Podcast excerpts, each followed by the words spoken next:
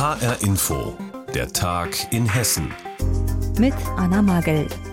Schluss mit Corona-Tests zum Nulltarif. Reiserückkehrer, die sich freiwillig testen lassen, müssen ihre Tests jetzt selbst bezahlen. Die kostenlosen Corona-Tests gibt es jetzt nur noch für Reisende, die wirklich aus Risikogebieten zurückkommen.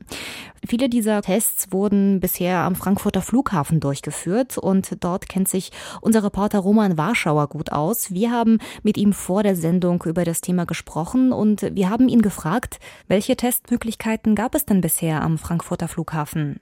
Ja, im Prinzip drei Möglichkeiten. Zum einen schon seit einiger Zeit, das waren die ersten am Flughafen, ist einfach die Flughafenklinik, die das anbietet. Da kann man Tests machen, die sind aber nicht auf große Passagieranstürme vorbereitet. Also da können jetzt nicht tausende Tests am Tag durchgeführt werden. Und dann hat ein privates Unternehmen, Centogene heißen die, ist ein aktiennotiertes Unternehmen, die haben dann ein Testzentrum eingerichtet am Flughafen, auch mit Unterstützung des Flughafenbetreibers und der Lufthansa beispielsweise. Und dort können eben mehrere mehrere tausend Tests am Tag durchgeführt werden. Jetzt zur Urlaubssaison waren es mal bis zu 10.000 Tests am Tag, wenn es hochkam. Aktuell sind es 3.000 bis 5.000 Tests etwa. Und dann wurde mit der Verpflichtung, dass zum Beispiel Reiserückkehrer aus Risikogebieten getestet werden müssen, hat dann noch das Deutsche Rote Kreuz ein Testzentrum eingerichtet. Und die führen jetzt seitdem eben dort auch Tests durch. Das heißt, an drei Stellen im Prinzip kann getestet werden. Und insgesamt sind schon fast 300.000 Corona-Tests am Flughafen Flughafen durchgeführt worden. Wenn es jetzt nur noch für Reiserückkehrer aus Risikogebieten kostenlose Corona-Tests gibt, was bedeutet das für diejenigen, die am Flughafen Tests anbieten?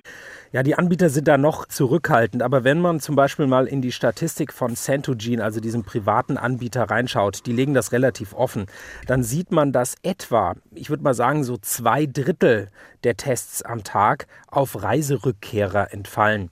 Und ähm, wie hoch jetzt der Anteil derer ist, die dort aus Nicht-Risikogebieten kommen, das weiß ich nicht. Aber da sieht man schon mal, potenziell ist das schon ein nicht ganz unerheblicher Anteil der täglichen Tests. Und dann ist eben die Frage, wie viel davon fallen wirklich komplett weg? Oder sagen dann auch einige Leute, naja, dann werde ich eben auf eigene Kosten mich testen lassen. Das ist ja auch möglich. Das kostet am Flughafen je nach Anbieter und je nachdem, wie schnell es gehen soll, so zwischen 60 und gut 200 Euro. Und es ist halt die Frage, wie viel machen das dann tatsächlich freiwillig auf eigene Kosten. Das muss sich jetzt eben noch zeigen. Werden die Testanbieter ihr Angebot jetzt ändern? Also wenn man mal auf diesen privaten Anbieter schaut, die haben sogar jetzt gerade erst ihre Flächen noch vergrößert, haben so also die Möglichkeit, noch mehr Leute gleichzeitig zu testen, beziehungsweise es ist einfach mehr Platz. Die bleiben also auf jeden Fall am Flughafen. Dann das DRK, das Rote Kreuz, das ja nur Tests für Reiserückkehrer aus Risikogebieten anbietet, die bleiben auch erstmal da, weil eben nicht so ganz klar ist, wie geht es mit diesen Tests weiter. Bleiben die auch weiterhin kostenlos? Da war ja mal die Überlegung, dass das auch eingeschränkt wird, dass man nicht sofort einen Test Test machen kann, sondern dass man erstmal fünf Tage in Quarantäne muss. Da stand mal der 1. Oktober im Raum. Ob das aber wirklich so kommt, weiß derzeit keiner. Deswegen heißt es auch vom Roten Kreuz, wir machen jetzt erstmal weiter. Corona-Tests für Reisende kosten wieder, jedenfalls für diejenigen, die nicht aus einem Risikogebiet zurückkommen. Infos dazu hatte Roman Warschauer. Ob nun kostenpflichtig oder nicht, wer sich auf Corona testen lässt, muss manchmal sehr lange auf sein Ergebnis warten. Da kann schon mal eine ganze Woche vergehen.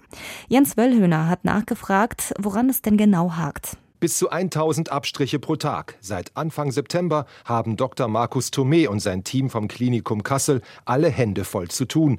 Denn seitdem sind sie gleich für drei Abstrichstellen in Nordhessen zuständig. Im Labor wird seitdem jeden Tag gearbeitet und manchmal auch nachts. Bei vielen Patienten wissen wir eben auch, dass sie das Ergebnis sehnlichst erwarten. Und gerade im positiven Fall wollen wir eben sicher gehen, dass derjenige nicht morgens um sechs zur Frühschicht fährt. Von daher wehren wir den Anfängen und rufen auch mal nachts an, wecken auch notfalls jemanden. Wer positiv ist, muss also nicht lange warten. Doch was ist mit den Menschen, die zum Glück nicht infiziert sind? Da kann es länger dauern, sagt der Mikrobiologe vom Kasseler Klinikum. Denn das Testergebnis bekommen die Patienten dann nicht vom Labor direkt, sondern von der Kassenärztlichen Vereinigung KV. Dr. Christoph Klaus ist Hausarzt in Grebenstein, nördlich von Kassel. Tests ohne Corona-Befund brauchen auch bei ihm länger. Sieben Tage dauert es durch dieses Corona-Koordinierungscenter, was die KV in vielen Orten, aber eben auch in Kassel eingerichtet hat Das ist wahrscheinlich einfach der Überlastung dieser Strukturen äh, geschuldet, weil eben äh, durch diese Aussagen der Politik, ja, macht jetzt mal einfach Probleme auch aufgetaucht sind, von denen man vorher bei, bei der praktischen Umsetzung nicht wusste. Der schwarze Peter liegt also wieder beim Abstrichzentrum am Kasseler Klinikum.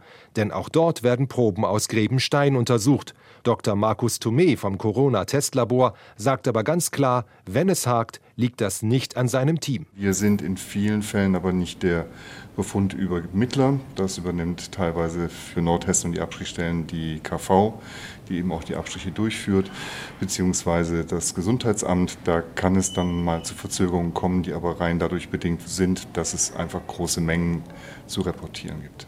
Doch auch das Kasseler Gesundheitsamt sei nicht schuld an der Verzögerung, sagt ein Sprecher der Stadt Kassel auf HR-Anfrage. Der schwarze Peter wandert also hin und her. Aber woran hakt es denn jetzt wirklich? Markus Thomé hat eine Erklärung. Das Nadelöhr besteht, das hat man ja am Beispiel Bayern sehr anschaulich gesehen, das besteht tatsächlich darin, die Patientendaten in die Systeme einzupflegen und auch die Befunde wieder an den Mann, an den Patienten zu bringen. Das sind Tätigkeiten, die sind nicht automatisierbar, das braucht Augen und Hände. Das ist viel, viel Arbeit. Und kann Labore und Gesundheitsämter schon mal überfordern. Dass sich viele auf Corona testen lassen, ist zwar positiv, weil es Klarheit schafft, aber diese Klarheit kommt manchmal im Schneckentempo daher. Viele Labore und Behörden sind überlastet, deshalb dauert es oft länger, bis ein Corona-Testergebnis vorliegt. Jens Wellhöhner hat uns über die Hintergründe informiert. Und viele Forscher versuchen, eine Alternative zu den Corona-PCR-Tests im Labor zu entwickeln. Eine Möglichkeit könnten die Schnelltests sein, die quasi jedermann selbst zu Hause durchführen kann. Das Unternehmen Air Biofarm in Darmstadt hat so einen Corona-Schnelltest entwickelt, der wirklich schnelle und sichere Ergebnisse liefern soll. Unser Reporter Raphael Stübig hat sich den Test von seinem Entwickler erklären lassen. Also das ist unser Quicktest für den SARS-CoV kommt alles, was man zur Durchführung des Tests benötigt, in so einer Box. Ein Wattestäbchen für den Nasen- und Rachenabstrich, zwei Reagenzflüssigkeiten, Röhrchen und Teststreifen. Das ist alles, was es für den Corona-Schnelltest von R-Biopharm braucht, erklärt Testentwickler Chris Seubold. Wir haben die zwei Reagenzien, die eben dafür sorgen, dass die Probe detektiert werden kann. Unser schlussendlicher visueller Detektor ist dann eben ein Teststreifen. Und von der entnommenen Probe bis zum Ergebnis, ob ich positiv bin oder nicht, vergehen gerade mal 20 Minuten. Der Antigen-Schnelltest prüft auf Eiweißbausteine des SARS-CoV-2-Erregers. Nicht so sensibel wie beim derzeit meist angewandten PCR-Verfahren, aber dennoch sehr sicher, sagt Professorin Sandra Ziesek, Leiterin des Virologischen Instituts an der Frankfurter Uniklinik. Der Antigentest, ähm, der weist halt einfach größere Stücke des Virus nach und ist korreliert ganz gut mit der Infektiosität bei Patienten, also wie lange sie ansteckend sind. Der Vorteil gegenüber dem PCR-Test, das Ergebnis beim Antigenverfahren liegt binnen Minuten vor, ohne aufwendige Laboranalyse und funktioniert vom Prinzip her wie ein Schwangerschaftstest. Erscheint auf dem Teststreifen unter der Kontrolllinie eine zweite, dann ist man mit ziemlicher Sicherheit mit dem Coronavirus infiziert. PCR macht man oft nur einmal und ähm, dann nicht mehr, aber einen Antigentest können Sie halt jeden Tag, jeden zweiten Tag machen und erwischen dann die Phase, wo die Viruslast hoch genug ist, um ja das zu erkennen. Auch für medizinische Laien soll das möglich sein. Ein kostengünstiger Schnelltest für den Hausgebrauch. Das Land Hessen macht den Test in der Praxis. Für eine Studie werden derzeit 1000 Lehrerinnen und Lehrer ausgewählt, die jeweils dann 30 Corona-Schnelltests des Darmstädter Diagnostikspezialisten erhalten und sich dann alle zwei Tage selbst zu Hause testen sollen. Gesundheits- und Sozialminister Kai Klose. Und wenn sich das bewährt, glaube ich, dann kann das tatsächlich einer der Wege sein, dem wir die Diagnostik für SARS-CoV-2 dann auch wirklich vereinfachen. Dann äh, kann so ein Antigentest, den ich käuflich erwerben kann und selbst durchführen kann, natürlich ein wichtiger Schritt sein. Und das genau wollen wir jetzt testen, ob es so funktioniert. Erste Ergebnisse sollen nach den Herbstferien vorliegen. Das Zulassungsverfahren für den Hausgebrauch läuft parallel zur Lehrerstudie bereits. Die neuen Corona-Schnellteststreifen will R-Biopharm aber schon im Oktober auf den Markt bringen. Zunächst für Arztpraxen, Krankenhäuser und Labore. Ein Corona-Schnelltest ist in Darmstadt entwickelt worden. Wie der genau funktioniert, darüber hat uns HR-Inforeporter Raphael Stübig informiert. Vor 112 Jahren ist in Sibirien ein Asteroid eingeschlagen. Dabei hat es eine Explosion und so eine heftige Druckwelle gegeben, dass viele Häuser zerstört worden sind und etwa 1000 Menschen mussten im Krankenhaus behandelt werden. Statistisch gesehen schlägt alle fünf Jahre ein Gesteinsbrocken auf der Erde ein. Nicht immer mit so verheerenden Folgen, aber trotzdem ist das Grund genug für die Raumfahrt, sich mit dieser Gefahr auseinanderzusetzen und nach Lösungen zu suchen. Jetzt ist im Darmstädter Raumfahrtkontrollzentrum ESOC ein wichtiger Schritt in Sachen Weltraumsicherheit gemacht worden. Petra Demand mit den Einzelheiten. Marco Fuchs freut sich, als er ganz offiziell im Darmstädter Raumfahrtkontrollzentrum ESOC den 130 Millionen Euro Vertrag unterschreibt. Er ist der Vorstandsvorsitzende des Raumfahrtunternehmens OHB aus Bremen. Sein Unternehmen soll in den nächsten vier Jahren gemeinsam mit 17 weiteren europäischen Partnern den Hera-Satelliten bauen.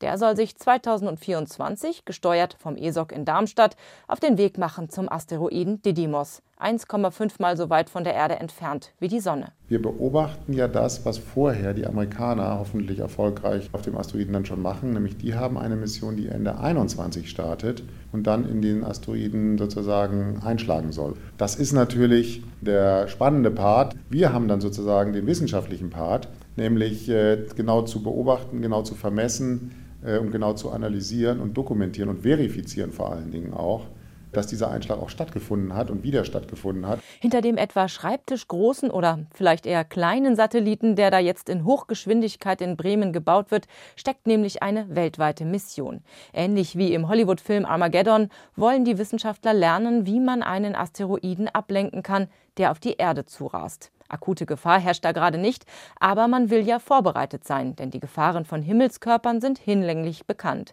betont Rolf Densing, Leiter des Missionsbetriebs bei der Europäischen Raumfahrtagentur. Es ist ja so, dass die Erde immer wieder getroffen wird von äh, erdnahen Objekten, wie wir die nennen. Das sind überwiegend Asteroiden und die können einen ziemlichen Schaden anrichten. Vor 60 Millionen Jahren etwa äh, hat ein solches Objekt die Dinosaurier ausgelöscht.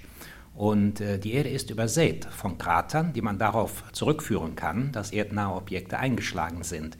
Im Raumfahrtkontrollzentrum in Darmstadt sitzen die europäischen Fachleute für Gefahren aus dem All. Hier befindet sich das Zentrum für Weltraumschrott. Hier ist im Wesentlichen das neue Space Safety und Security Programm angesiedelt, aus dessen Kasse auch die Hera-Mission finanziert wird. Und von hier ist ja von 2004 bis 2016 auch schon die Rosetta-Mission gesteuert worden. Auch damals ging es darum, einen Asteroiden anzufliegen und zu untersuchen. Diese Mission wird allerdings ungleich kniffliger, etwa 1,5 Mal die Entfernung zwischen zwischen Erde und Sonne. Das ist die Strecke, die Hera ab 2024 zurücklegen muss zum Asteroiden Didymos. Der ist nur etwa so groß wie die Cheops-Pyramide und kreist als Mond um einen größeren Asteroiden. Ebenfalls auf den Weg zu Didymos macht sich nächsten Juni schon die amerikanische Sonde DART und die soll 2022 mit voller Wucht darauf einschlagen, ihn also etwas aus der Bahn schubsen. Und damit Hera diese minimalen Veränderungen der Flugbahn auch feststellen kann, wenn sie 2027 dort ankommt, ist sie vollgepackt mit Messinstrumenten. Was konnte DART anrichten? Welche Auswirkungen haben welche Einschläge und vor allem, was lernen wir daraus und wie kann man das in Zukunft weiterentwickeln, damit irgendwann mal ein System auf der Erde steht, das man nur noch losschicken muss, wenn der Fall Armageddon doch mal irgendwann nicht nur ein Hollywood-Streifen sein sollte. Europäische und US-amerikanische Raumfahrtforscher gehen jetzt gemeinsam auf die Jagd nach Asteroiden. Infos dazu hatte Petra Demand. Und das war der Tag in Hessen mit Anna Magel. Alles Wichtige aus Hessen finden Sie auch wie immer auf hessenschau.de.